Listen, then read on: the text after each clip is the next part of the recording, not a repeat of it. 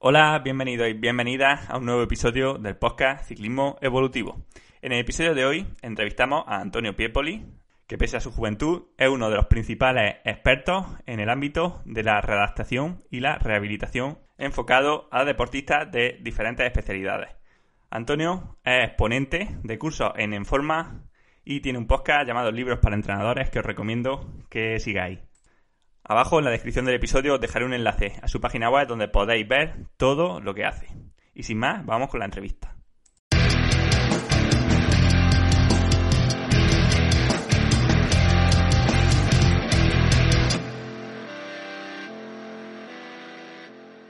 Estamos con Antonio Piepoli, redactador funcional, formador, divulgador. Bueno, Antonio, si para empezar me gustaría que, que fueses tú directamente pues quien nos cuente todos los proyectos en los que estás, en todas las formaciones, porque bueno, hace, hace unos meses yo mismo estuve en un congreso que tuviste una ponencia súper interesante. Entonces, pues bueno, que nos cuente un poco qué es todo lo que haces para empezar y que la gente te vaya conociendo. Bueno, primero saludar a todos, a saludarte a ti, Manu, y muchas gracias por, por esta invitación. Llevamos tiempo intentando hacer esto y, y, esa situación no ha venido perfecta. Y nada, rápidamente yo me gradué primeramente en Italia, luego terminé aquí los estudios aquí en, Granada, en la Facultad de Ciencias del Deporte, y, seguí con unos másteres, ¿vale? Un máster de prevención y adaptación física en Sevilla y luego un máster eh, de salud eh, oficial, un poco para dedicarme luego a lo que la investigación. Actualmente, en efecto, estoy cursando un doctorado a tiempo parcial, porque, bueno, eh, con todos los demás proyectos que tenemos, eh, es un poco complicado llevarlo a raja tabla, como otros compañeros investigadores. Así que mi tiempo libre, pues me dedico a investigar. Eh, resto del tiempo que hago, bueno, trabajo como redactador en mi propio centro, donde soy director, en BIOS, aquí en Granada, donde estamos siete trabajadores, entre ellos fisios, nutricionistas, psicólogos, y entrenadores, por supuesto. Y aparte de esto, pues también me dedico a las formaciones con, con la empresa, fundamentalmente con la empresa de, de Enforma, de mi compañero Ale Becerra. Y ahí donde soy director técnico, también voy desarrollando un poco todo lo que es el plan de estudio relacionado con la prevención de lesiones, la adaptación física, el entrenamiento.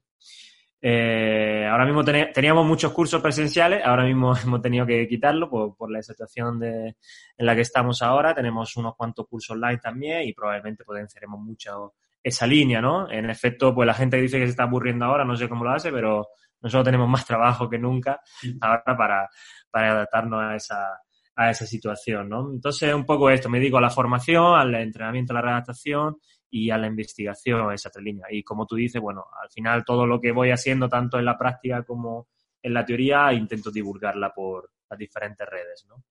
Hmm.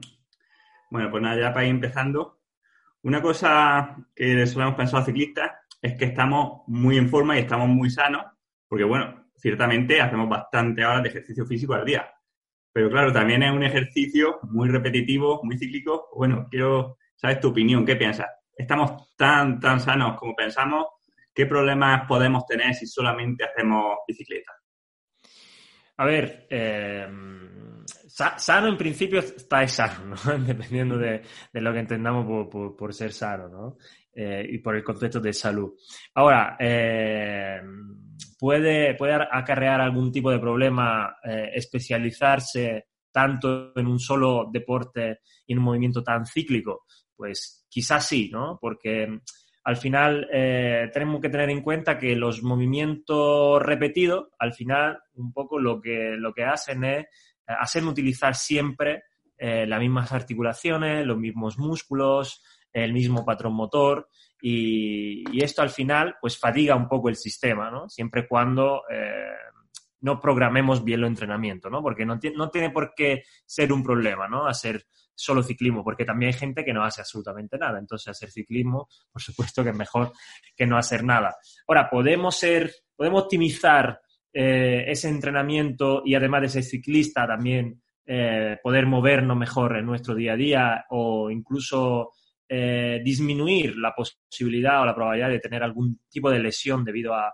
a estos movimientos repetitivos? Pues por supuesto que sí, ya hay bastante estudio, por ejemplo, que demuestran y, ponen en evidencia la importancia que tiene el entrenamiento de fuerza em, fuera de la bicicleta, ¿no? Porque también sabemos que podemos hacer entrenamiento de fuerza en la propia bicicleta, un entrenamiento más específico, pero el entrenamiento de fuerza eh, fuera de la bicicleta es, sin duda fundamental. Eh, tanto en ciclista como en cualquier otro deportista, como en gente de a pie. Cada vez eh, más ese entrenamiento de fuerza va cogiendo, va cogiendo un lugar eh, privilegiado respecto a otros tipos de, entrenamiento, tanto para la salud como para, para el rendimiento. ¿no? Si quiere, luego hablamos más en específico de qué tipo de entrenamiento podemos realizar, cómo compaginarlo, ¿no? Con, mm. con, el entrenamiento de ciclismo, pero sin duda el hecho de simplemente hacer ciclismo, es decir, si, una cosa es que lo hagamos mm, para salir en bicicleta, ¿no? que no sé a, qué nivel de ciclismo estaba hablando, eh, que bueno, si tengo que elegir una actividad física, elijo el ciclismo, pues puede estar bien, mejor que no hacer nada. Ahora, si me dedico a rendir en ciclismo, pues quizá tengamos que añadir algo más para, optimizar, ¿no? Al final, eh, tanto la salud como el rendimiento de ese, de ese atleta, ¿no? Que no deja de ser, al final, un, atleta. Hmm.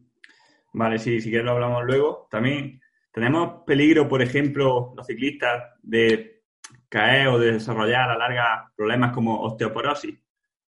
O, por ejemplo, eh, mm, digamos, degeneración a, largo plazo de, tejidos tendinosos, ligamentos, etcétera, por falta de, uso. A ver, eh, lo que te, comentaba antes, nuestro cuerpo eh, se adapta y, y, se maladapta por la carga, es decir, eh, la carga puede ser el problema y la solución, en los dos sentidos, ¿no? Eh, quizá los, van vayan los ciclistas van a tener menos problemas, quizá que los nadadores, ¿vale? Que sus compañeros de resistencia nadadores, en cuanto al desarrollo de pérdida de densidad ósea, ¿no? Que finalmente em, en, en, el agua no tenemos esa influencia de la gravedad igual que en el ciclismo. Entonces, el ciclismo, aunque sea un deporte repetitivo, ¿bien? No tengan, eh, podemos decir, impacto, pero que sí que también, sí que también se, produce, eh, sí que hay una transmisión de fuerza y tenemos que hacer un esfuerzo contra gravedad a la hora de pedalar, además no solo mover nuestro cuerpo, sino también la bicicleta. Así que a nivel de densidad ósea no creo que pueda tener problema, por lo menos en la, en la parte del cuerpo que sí se mueve más, como son las piernas, fundamentalmente el ciclismo eh, tiene, tiene esa limitación, ¿no? Donde, donde nos centramos más eh, en la extremidad inferior. Y, por supuesto hay, zonas del cuerpo que quizás tiene que mantener posturas mantenidas y lo que hace que no solicitan lo suficiente quizás eh, las articulaciones en otras posiciones, ¿no? Como puede ser la columna, que tenemos que mantenerla casi siempre en una misma posición y esto quizá puede eh, llevar a, degenerar la articulación, pero no por un exceso de uso, ¿bien? sino por una falta de uso en otros, en otros planos de movimiento.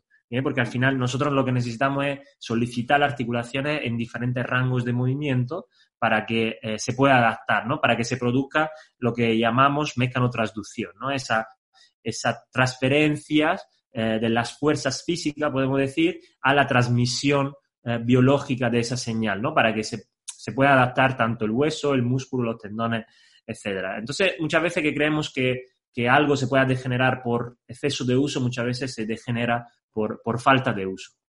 Hmm. ¿Podría llegar esto a largo plazo a, generar o hacer que el ciclismo generase problemas de espalda? Vale, eh, todo depende un poco de lo que hagamos, ¿no? Y de lo adaptado que estemos a hacer, a hacer algo. Eh, ¿En qué sentido?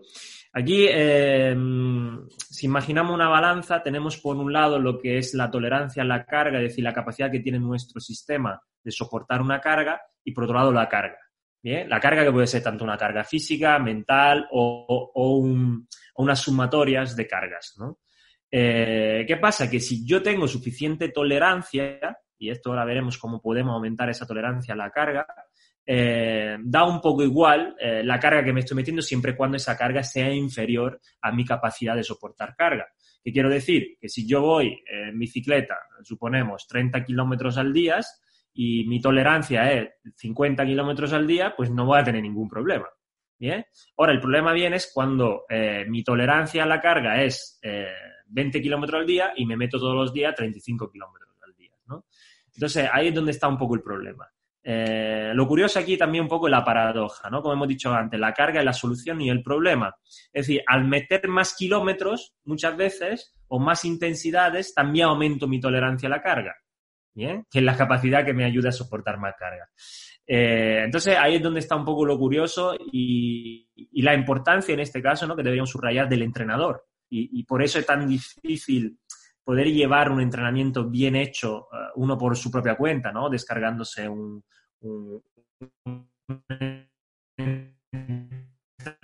entrenamiento que hace pues un, eh, un deportista de élite a lo mejor eso que, compite en Movistar, me descargo el entrenamiento, yo voy en bicicleta ahí por mi cuenta y hago el mismo entrenamiento. Ese entrenamiento obviamente está adaptado a ese atleta que tiene X tolerancia de carga. Pues si tú te lo metes y no tienes esa tolerancia, te puede lesionar. ¿Es malo el entrenamiento este? No es malo pero tú no estás adaptado a ello, ¿no? Entonces, mm. de ahí un poco la importancia que tienen los entrenadores eh, en ese sentido. Si son capaces de, por un lado, ajustar la carga para la tolerancia que, tiene esa persona y, por otro lado, eh, utilizar herramientas para mejorar su tolerancia a la carga, para que algún día quizá puedan tolerar entrenamientos más duros, pues eso es, genial. Vale, perfecto. Eh, una cosa que nos pasa a muchos ciclistas, y seguro que los que estén escuchando también lo sienten, es que conforme vamos mejorando nuestra forma física en la bici, normalmente solemos estar más cansados, aguantamos menos tiempo, tanto de pie, andando, haciendo otras tareas. O sea, ¿hasta qué punto esto es normal? Porque nos ocurre con frecuencia que, eso, cuanto más en forma estamos en la bici, peor adaptados estamos a estar como personas normales. A ver, eh, es curioso, yo no, no, no, soy ciclista, nunca lo he sido, de pequeño sí que iba en bicicleta en los sitios, pero la verdad que, que, no es mi medio de transporte eh, favorito. Eh, por supuesto, a mí nunca me ha pasado porque nunca he llegado a, a los niveles ¿no? que, puede llegar los ciclistas amateur o profesionales ¿no? que dedican a esto.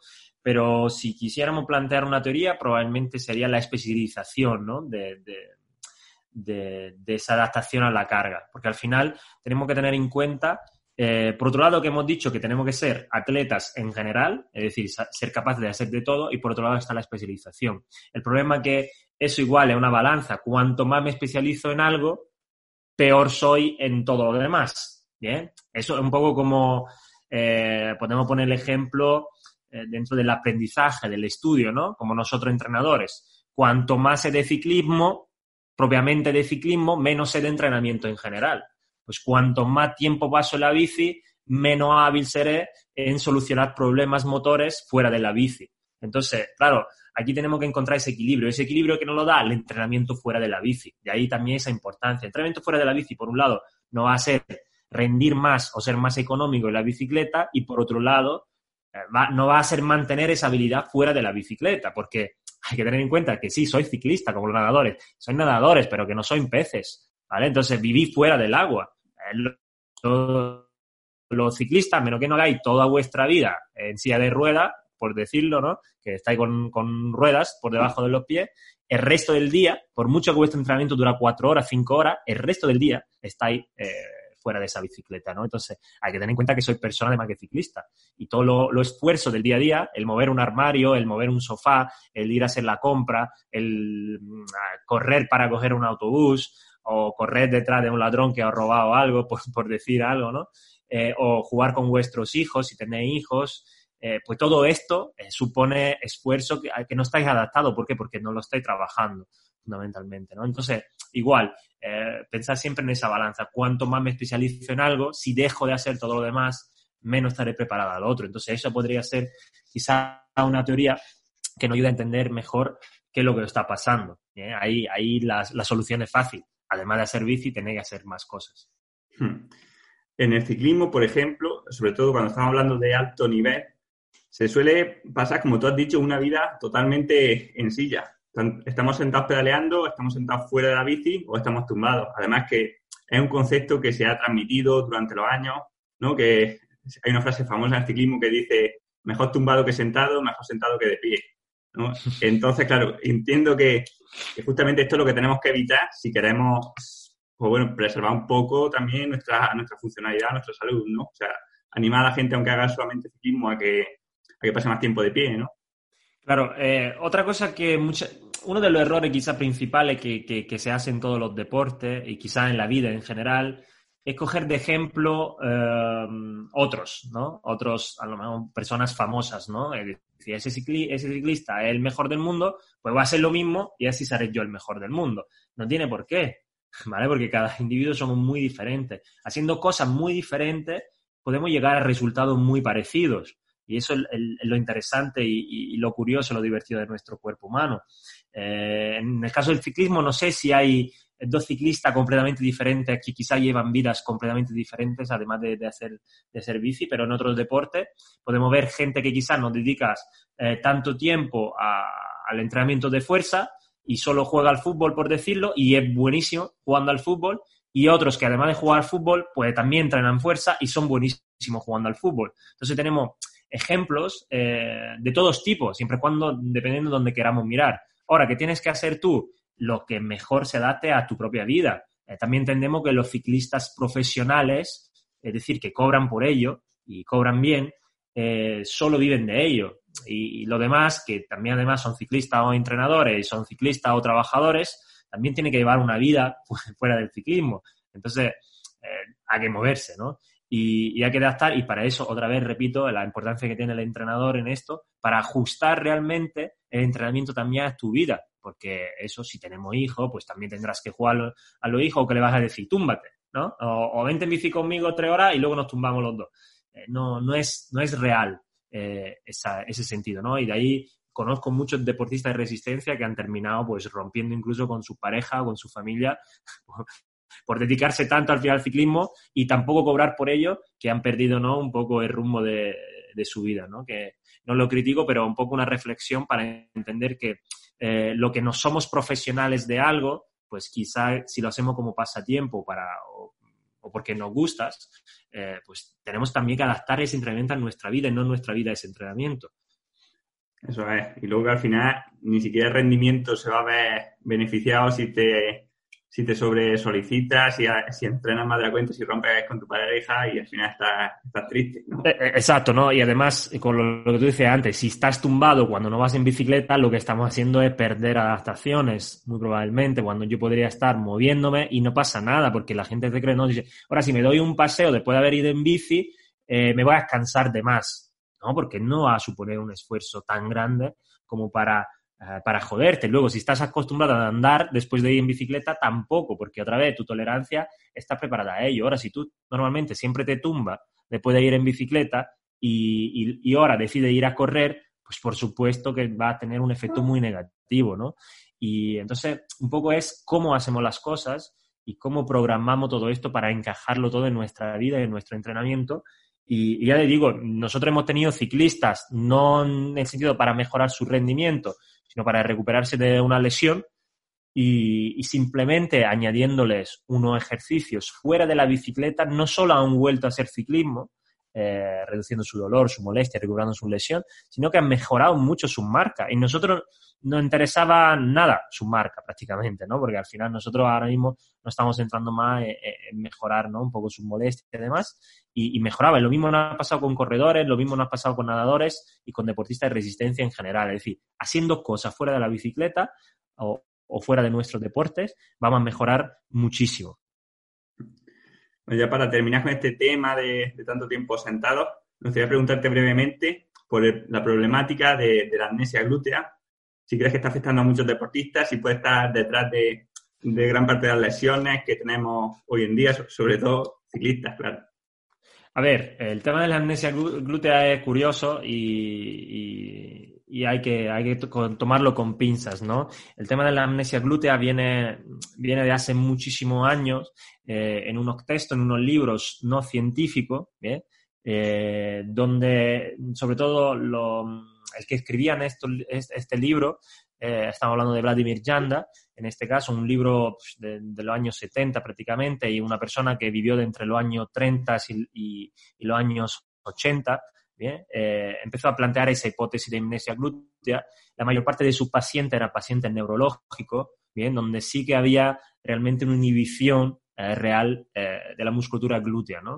esto se llevó, eh, como todo, eh, como incluso estoy hablando ayer eh, en otra entrevista, eh, muchas de las cosas que se llevan en el mundo del patológico luego se llevan incluso al, día a día y a personas saludables y se sacan de contexto. Bien, por estar sentado no vas a tener eh, una inhibición eh, real del glúteo siempre cuando tú entrenas esa musculatura, ¿no? Glútea se, refiere a esa incapacidad de poder activar esa musculatura o activarla con un timing correcto, ¿no?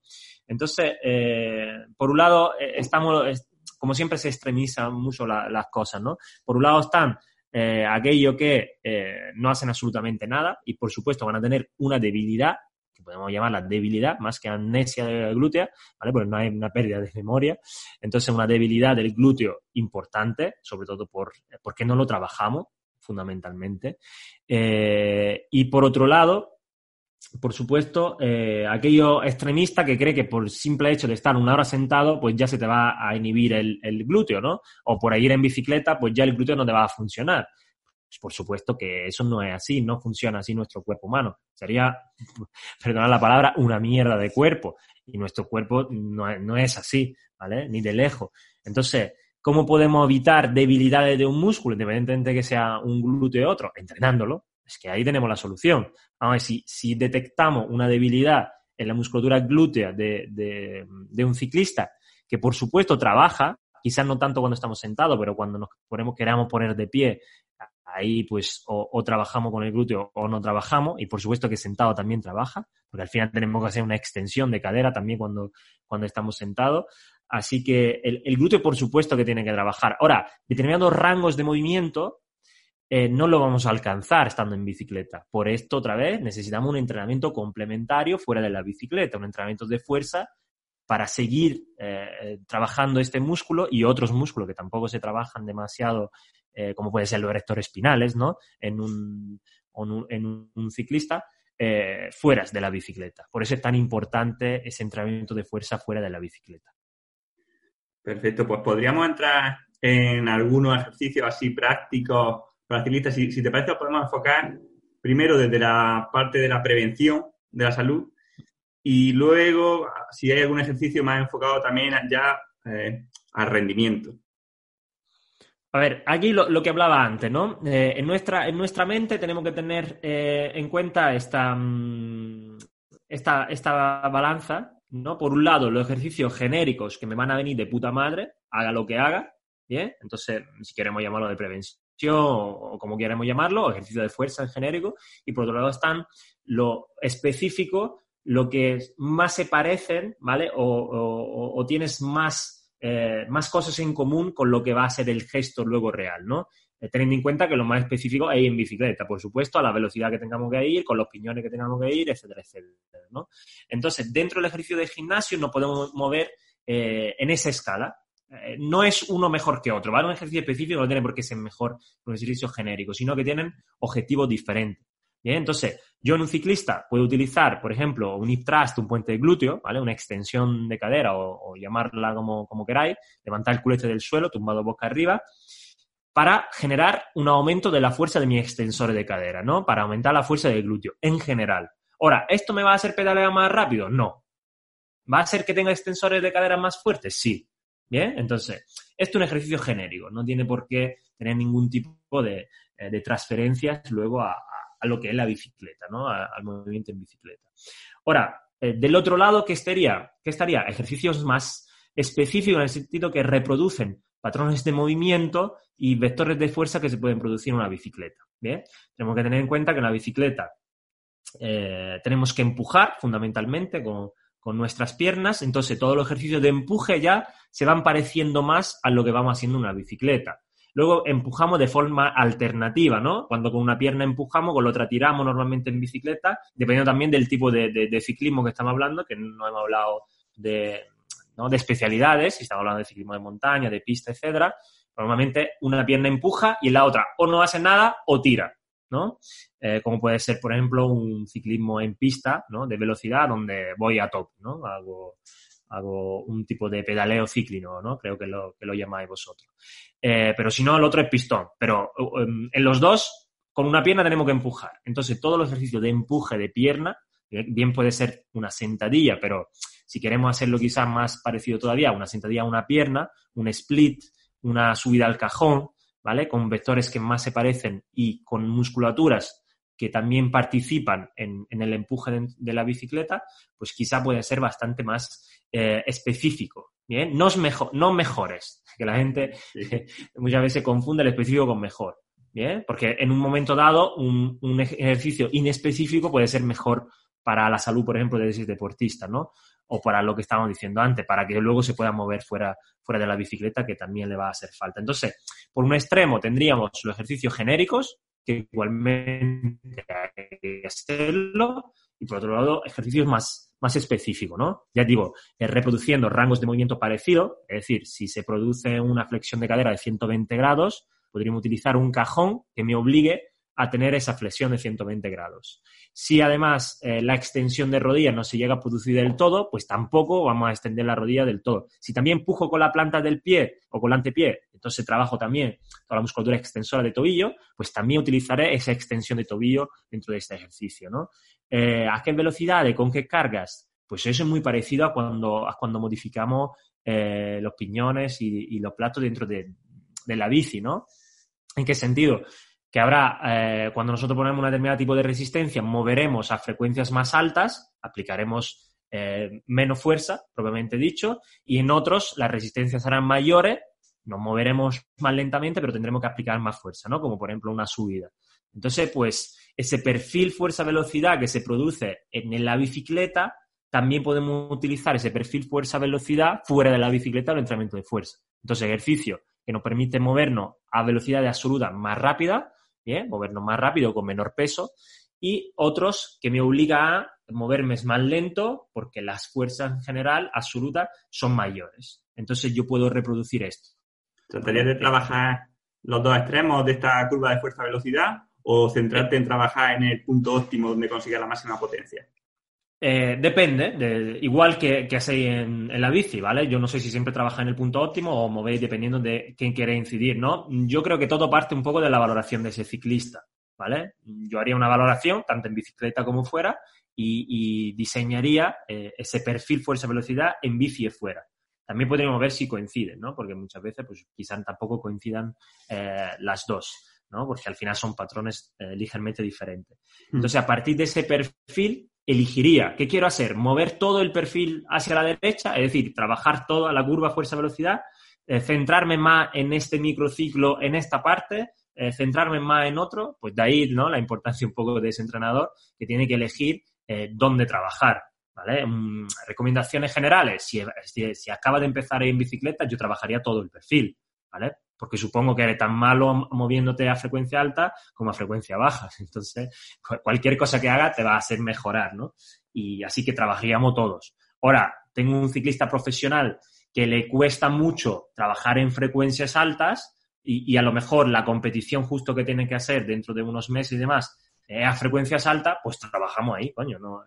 Vamos a trabajar también base a, a la competición que tenemos, tenemos que hacer. Entonces, igual, eh, recetas generales no, no, no, me gusta dar porque son un poco inútiles en el, en el mundo del entrenamiento y de la salud, sino que igual todo pasaría por una valoración. Imagino que vosotros también, la bicicleta ahora con los potenciómetros y demás, podéis sacar perfiles de, de, potencias eh, fácilmente, que no hace falta tampoco eh, ser ingeniero, ¿no? Sí, sí, ya prácticamente incluso el mismo software te lo ofrece. O sea, no tienes ni que hacer tu cálculo ni, ni trazar pues ya, ya, le digo, el entrenamiento ya es para tontos, ¿vale? Es decir, que tampoco te tiene que buscar la vida sacando de cosas. Además, tenéis software, incluso en el mundo de la resistencia, tenéis software bastante más eh, desarrollados que, en el entrenamiento personal del día a día, ¿no? Eh, tenéis al final software que permite prácticamente tener datos de todo, ¿no? Entonces, ya una vez que sepáis manejar esto, eh, hace tiempo yo también entrevisté a Javi, a Javi Sola, donde nos, nos comentaba un poco cómo llevaba el entrenamiento de una ciclista de velocidad y un poco todos los datos ¿no? que ofrecen ese tipo de, software. Ahí ya el problema va a ser cómo manejar todos esos datos ¿no? y qué hacer con todos estos datos. Pero no vaya a tener problema de tener datos. Cualquier ciclista mm, hoy en día prácticamente tiene por lo menos un pulsómetro y casi todo yo creo que ya tendrán un potenciómetro, ¿no? Y, más cosas, ¿no? La supersección de esfuerzos y un GPS, que ahora mismo, vamos, que lo tenéis más controlado que su mujer, ¿no? Y ahora lo más importante es pues no perderse entre tanto datos ¿no? y determinar pues cuáles son los realmente importantes y cuáles son ruidos, simplemente. Exacto. Vale. Y ya, Antonio, para la segunda parte de la entrevista me gustaría preguntarte por un tema que me parece súper interesante, que es el dolor. Entonces, para empezar, aunque parezca una pregunta de perogrullo, pero sé que hay mucho más ahí detrás, ¿qué es el dolor? ¿Para qué sirve? Vale, eh, sobre, sobre esa pregunta eh, hay escritos manuales de, más de 400 páginas, ¿vale? Todavía eh, se sigue investigando sobre, sobre esta simple pregunta, ¿no? hoy en día, con conocimiento que tenemos, podemos decir que el dolor fundamentalmente es algo bueno, ¿vale? A, a priori es algo bueno. Ahora alguno dirá, ¿cómo que algo bueno? Si me duele, ¿cómo va a ser bueno, no? El dolor eh, al final es una experiencia, eh, en la mayor parte de casos desagradable, eso no quiere decir que sea mala para nosotros, para nuestra supervivencia, eh, desagradables, que al final es un poco un resumen del nivel de amenaza percibido por nuestro sistema, ¿no? y tiene que ver con muchas cosas. para, entenderlo fácilmente a lo que nos están escuchando que no están muy metidos en el mundo del dolor o que a lo mejor sí tienen dolor, para que entenderlo, ¿por qué digo que algo a priori bueno? El dolor al final es una señal de alarma que nos avisa de un posible peligro. No tiene por qué ser un peligro real, un posible peligro. El dolor finalmente nos ayuda para sobrevivir. ¿no? Entonces, el dolor es muy comparable a la fatiga y es comparable al hambre y a la sed. Nosotros, el hambre es mala o buena. Hombre, si paso hambre hasta que me muero, pues es malo, ¿no? Pero si eh, al final el hambre lo que me permite es recordarme que tengo que comer y eso me permite sobrevivir, es importante. Bien, igual que la sed, tiene sed, pues tiene que beber, ¿vale? Acuérdate que tiene que beber. ¿Qué pasa si no como cuando tengo hambre? Pues probablemente nada, no te mueres, ¿vale? A menos que no pases, pues, muchos días sin comer nada, ¿no? Y, no tengas reserva energética para ello. Pero imaginamos que ahora son las 12, las 12 y 37, ¿no? Ahora que estamos grabando. Yo tengo hambre ahora mismo, ¿no? ¿Qué pasa si no como? Pues absolutamente nada, ¿vale? Además, pasado un tiempo, esta hambre va, a alcanzar un pico, voy a tener un hambre que digo, pues me voy a comer el ordenador y después de un poco va desapareciendo. Incluso puedo estar sin tener hambre hasta esta noche quizá, ¿no? O hasta un momento que me, haga encender otra vez la alarma, ¿no? Como por ejemplo un anuncio de, de, una hamburguesa, ¿no? Y ya me vuelve otra vez esa hambre. Incluso me puede venir hambre, aunque haya comido, veo un anuncio de hamburguesas y me viene hambre otra vez, ¿no? Entonces, ¿qué sentido tiene esa hambre si yo ya he comido? Pues el dolor es prácticamente igual. El dolor simplemente te avisa, mira, hay un posible peligro. Estamos sentados ahora y, de repente nos empieza a doler un poco el culete o la espalda, ¿no? Dice, oh, me duele. Y, claro, lo primero que muchos mucho piensan dice, ¿tendré una lesión? ¿Tendré una amnesia glútea? ¿Tendré algo que tengo que arreglar? No tiene por qué, simplemente ahora mismo tu cuerpo te está avisando, dice, cuidado que lleva mucho tiempo sentado, que a tu cuerpo le gusta que te muevas. ¿Por qué no te mueves?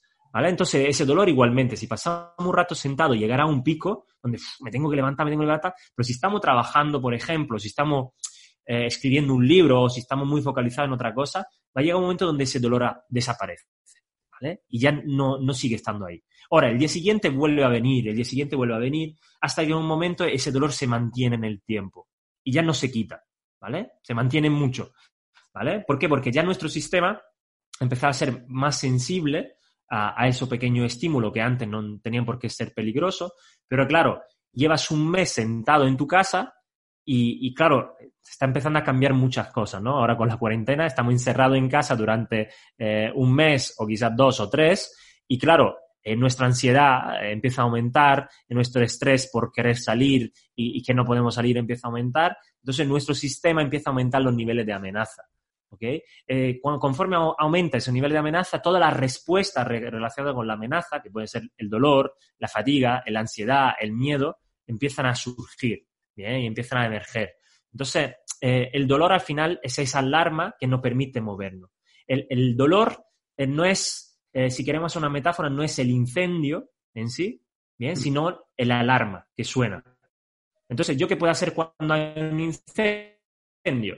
Pues o ir a apagar el fuego ¿eh? o apagar la alarma. Apagar la alarma y el incendio sigue. Entonces, si yo tengo una lesión, eh, puedo no tener dolor porque la alarma no ha saltado, no ha llegado a los receptores, no ha llegado a los sensores estos de humo para que, para que se abran los aspersores y, se apague el incendio. Todavía no ha llegado a esto, pero puedo ya tener una lesión.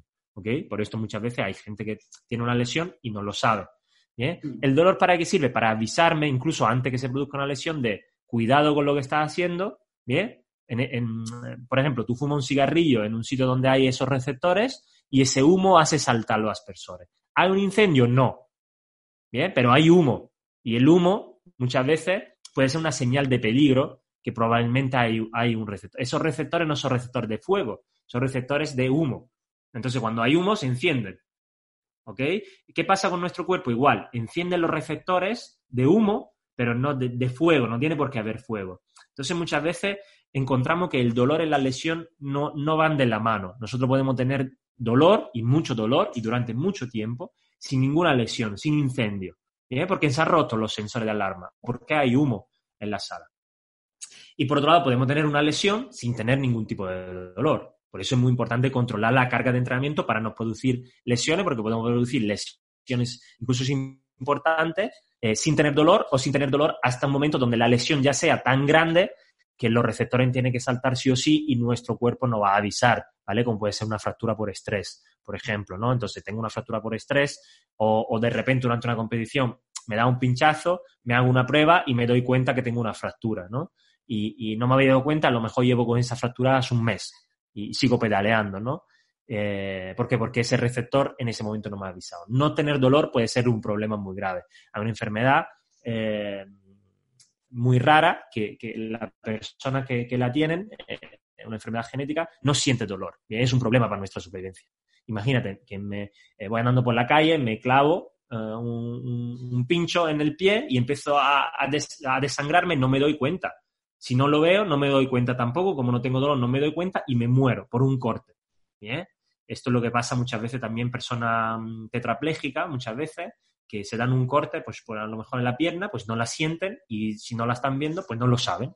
¿Bien? Y entonces, pues esto puede desarrollar luego eh, problemas graves, ¿no? Como incluso la, muerte. Entonces, el dolor es necesario y, nos sirve para las supervivencias. Ahora, ¿Por qué eh, llegamos a desarrollar un dolor persistente? Porque probablemente no, no, hemos, no hemos abordado bien eh, ese problema agudo y, hay una serie de otros estresores y otros factores que hacen que ese dolor perpetúe en el tiempo. ¿bien? Entonces, el trabajo que habrá que hacer con este tipo de, de personas, con este tipo de pacientes, va a ser un poquillo más duro, pero igualmente se puede luego conseguir eh, disminuir siempre y cuando consigamos bajar la amenaza percibida por ese sistema. ¿no? Hmm. Eh, no sé si he dado mucha información, man. no, pero creo que es imposible explicarlo mejor. Yo creo que se ha entendido perfecto. Pero sí que quería incidir un pelín más en esto último, porque tengo algún deportista que, mm, me refiere molestias siempre que sale con la bici en la rodilla, va al fisioterapeuta y le dice que no hay daño en los tejidos, le da su tratamiento, pero que le dice que no hay daño. El médico le han dicho que no tiene daño, pero le duele. Entonces, claro, piensas que puede ser un, un dolor, como decimos, un dolor reflejo. ¿Cómo ¿qué puede hacer? ¿Qué consejo le podemos dar para que si este dolor, si es así, o sea, si no hay daño realmente y, está siendo un dolor, digamos, por miedo a, generar daño, ¿qué puede hacer él para que se vaya solucionando? A ver, primero, desde el punto de vista de los entrenadores, educación, ¿vale? De, este cliente. Un poco explicarle a través de metáforas, a través de, ejemplos fáciles, sencillos, como el que acabo, de explicar ahora, que se utiliza bastante, el del incendio, que es ese dolor no tiene por qué estar produciendo una lesión, ¿vale? Y, ese dolor puede estar acompañado, eh, puede ser producido por muchos factores que deberíamos analizar y controlar.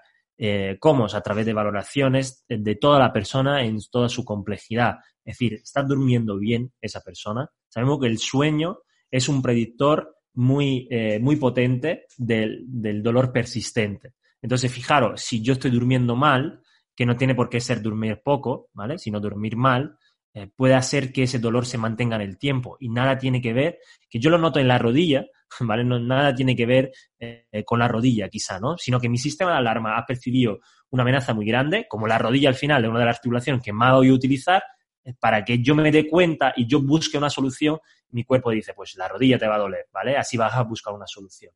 Claro, el hecho de no encontrar nada estructuralmente es normal, por lo que estaba comentando antes. Podemos tener dolor sin daño estructural y esto es lo que va a pasar. Incluso podemos encontrar ese daño estructural y que ese daño no sea la causa Simplemente decía un hallazgo causal que hemos encontrado ahí y ya está, que ya estaba o siempre ha estado o siempre estará ahí, ¿no? No tiene por qué producir esto.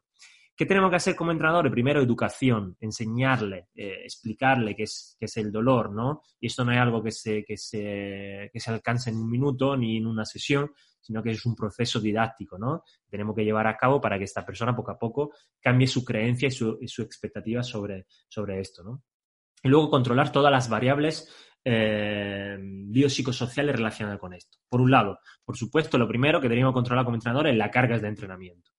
Bien. Carga de entrenamiento que no quiere decir siempre, porque muchas veces pensamos, ah, pero que no está entrenando más de lo normal, está entrenando como siempre, vale, pero que el entrenar como siempre quizá para la tolerancia actual que tiene esa persona no es la correcta, porque si está durmiendo mal, no está descansando, tiene un problema con la pareja o ahora con que han cerrado los trabajos, por ejemplo, ¿no? Y ahora está entrando con rodillo y está encerrado en casa, todos estos factores pueden hacer que su dolor perpetúe en el tiempo.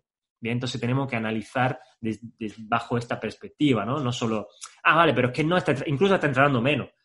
Claro, pero está entrando menos, pero ¿cuál es tu tolerancia actual? Yo tengo que valorar esa tolerancia actual que tiene esa persona. Porque ya digo, si simplemente está durmiendo mal, si simplemente está comiendo eh, peor, eh, o simplemente está estre simplemente, entre siempre, todos entre comillas, está más estresado por tema de trabajo, por tema económico, incluso sin saberlo, eh, de forma subconsciente, cree que no, yo estoy de puta madre, eh, puede estar generando eh, ese dolor y que ese dolor se mantenga en el tiempo. ¿no? Entonces, un poco en orden sería educación, control de la carga, control de la carga, entendiendo cómo, el estado actual del, del, deportista puede estar influenciando la carga que normalmente sí puede soportar, ¿vale? Porque te puede decir un deportista, pero es que si la semana pasada me metí más carga y no me pasó nada, ¿vale? Y ahora que casi no hago nada, eh, me duele, ¿vale? Claro, pero porque tú no eres el mismo todos los días. Y la carga que nosotros podemos, tolerar varía día a día. Entonces, como tal, como entrenadores, ahí otra vez la importancia del entrenador, tenemos que ajustar las cargas diariamente a, eso. Por eso los mm, entrenamientos de meses muchas veces no funcionan o, funciona con la mayoría de gente desentrenada y sin ningún tipo de conocimiento, sin ningún tipo de problema, pero cuando ya tenemos que hilar más fino, necesitamos probablemente ajuste casi eh, diario, ¿no? O observar tendencias, ¿bien? que otra de las cosas muy interesantes, ¿no? Porque quizás día a día no podemos hacer muchas cosas o que simplemente, mira, esta noche he dormido mal, te duele la rodilla, pues no pasa nada, ¿vale? No pasa nada. Ahora vamos a observar tendencias. Vamos a ver si todas las noches duermes mal ¿vale? Porque una noche mal, todo podemos pasar una noche mal y un día te levanta y estás reventado. Pues ya está, no pasa nada, seguimos entrenando igual. Este día no pasa nada, no cuenta. Pero si observamos tendencia de un empeoramiento eh, importante durante semanas o meses, claro, ahí tenemos que tomar decisiones importantes, ¿no? Eh, y eso es lo que tenemos que observar también como entrenadores. Y si tenéis datos, pues más todavía. Yo puedo observar cómo eh, su variabilidad cardíaca eh, por ejemplo, si tú utilizáis esa herramienta, eh, normalmente estás en una tendencia X y llevamos meses donde, donde estamos empeorando mucho, ¿no? Esa, esa, está disminuyendo mucho esa variabilidad cardíaca a la vez que su frecuencia cardíaca basal está aumentando un montón. Y, y el entrenamiento no justifica esos cambios. Entonces, si el entrenamiento no justifica esos cambios y adaptaciones a nivel cardiovascular y del sistema nervioso central, ¿por qué se están produciendo? Entonces, ahí es donde tenemos que, que, investigar un poquito más en esa persona cuáles son las cosas que pueden estar eh, generando esos cambios, ¿no? Y teniendo datos en manos y preguntando muchas veces, simplemente preguntando, oye, ¿qué te pasa? No, nada. Vale, pero puede que esté pasando esto, tal, tal, tal, y poner ejemplos o cosas y, simplemente, incluso sin que te lo diga, pero que alguna de las cosas, anécdotas que tú cuentes y demás, él, sí que se identifique y entienda que puede ser un problema, algunas cosas que él quizás no identifique como, como problemas, ¿no?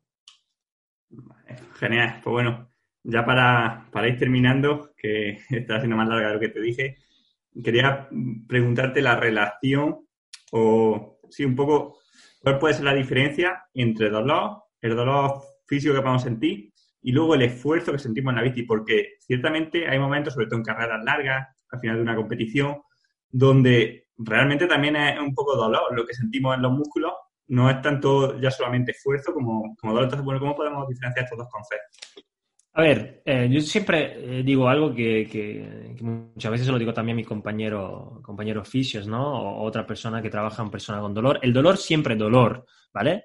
Otra cosa es que la respuesta, mm, el estímulo que está evocando ese dolor puede ser diferente.